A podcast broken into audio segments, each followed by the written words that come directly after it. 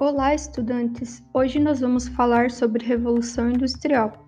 E bom, vocês devem ter observado que quando nós falamos de processos históricos revolucionários, isso significa que ocorreram transformações em um dado grupo ou uma dada sociedade, as quais podem ser de ordem econômica, política e social também, né?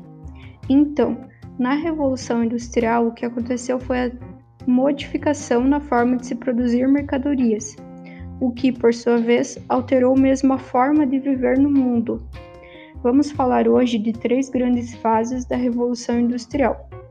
Na primeira revolução, que aconteceu entre 1760 e 1860, por aí, se vivenciou o advento da maquinofatura. Antes dela, as principais formas de produzir mercadorias eram o artesanato, quando geralmente uma pessoa só fazia todas as tarefas para produzir um sapato, por exemplo, era a mesma pessoa que ia criar o um modelo, cortar, costurar, colocar o couro, e geralmente se trabalhava em casa com as suas próprias ferramentas.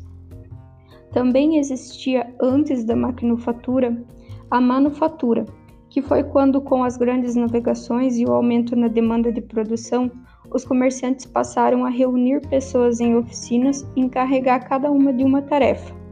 Já existiam algumas máquinas, mas elas eram de madeira e não dava para produzir em larga escala com facilidade. Por isso, se começou a procurar materiais mais resistentes, como ferro, até que se produziu a primeira máquina a vapor em 1760 na Inglaterra, quando a manufatura cedeu lugar à maquinofatura, levando à criação das fábricas e da indústria. Vários ramos foram industrializados, como a produção têxtil e os transportes. A maquinofatura foi revolucionária porque com ela surgiram várias transformações. O trabalho assalariado se consolidou junto com o capitalismo na busca por lucros.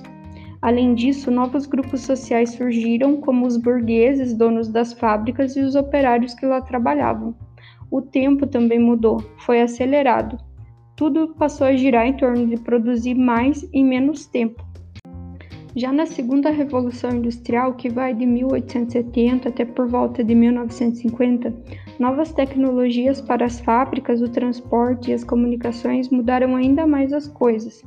Se aprendeu a utilizar o aço na indústria, se inventou a energia elétrica, se criaram os primeiros carros, o telefone, enfim. Enquanto por volta de 1950 houve a chamada Terceira Revolução Industrial por causa da invenção da informática.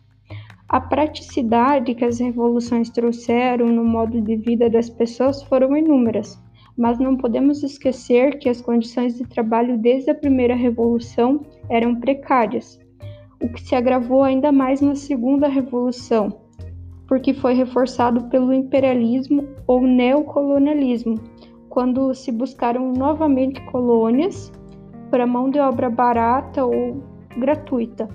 Outro aspecto negativo foi o um impulso ao desenvolvimento de armas, principalmente na segunda e na terceira revolução. Enfim. Por hoje era isso. Qualquer dúvida me chamem, acessem nossos MITs. Abraços e até mais.